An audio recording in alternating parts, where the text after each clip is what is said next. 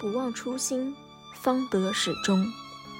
过去一百年，党向人民、向历史交出了一份优异的答卷。时代是出卷人，我们是答卷人，人民是阅卷人。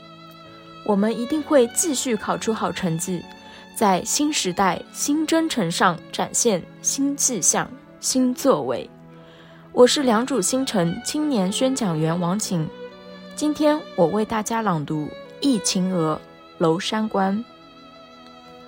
西风烈，长空烟叫双城月，双城月，马蹄声碎，喇叭声夜。雄关漫道真如铁，而今迈步从头越，从头越，苍山如海，残阳如血。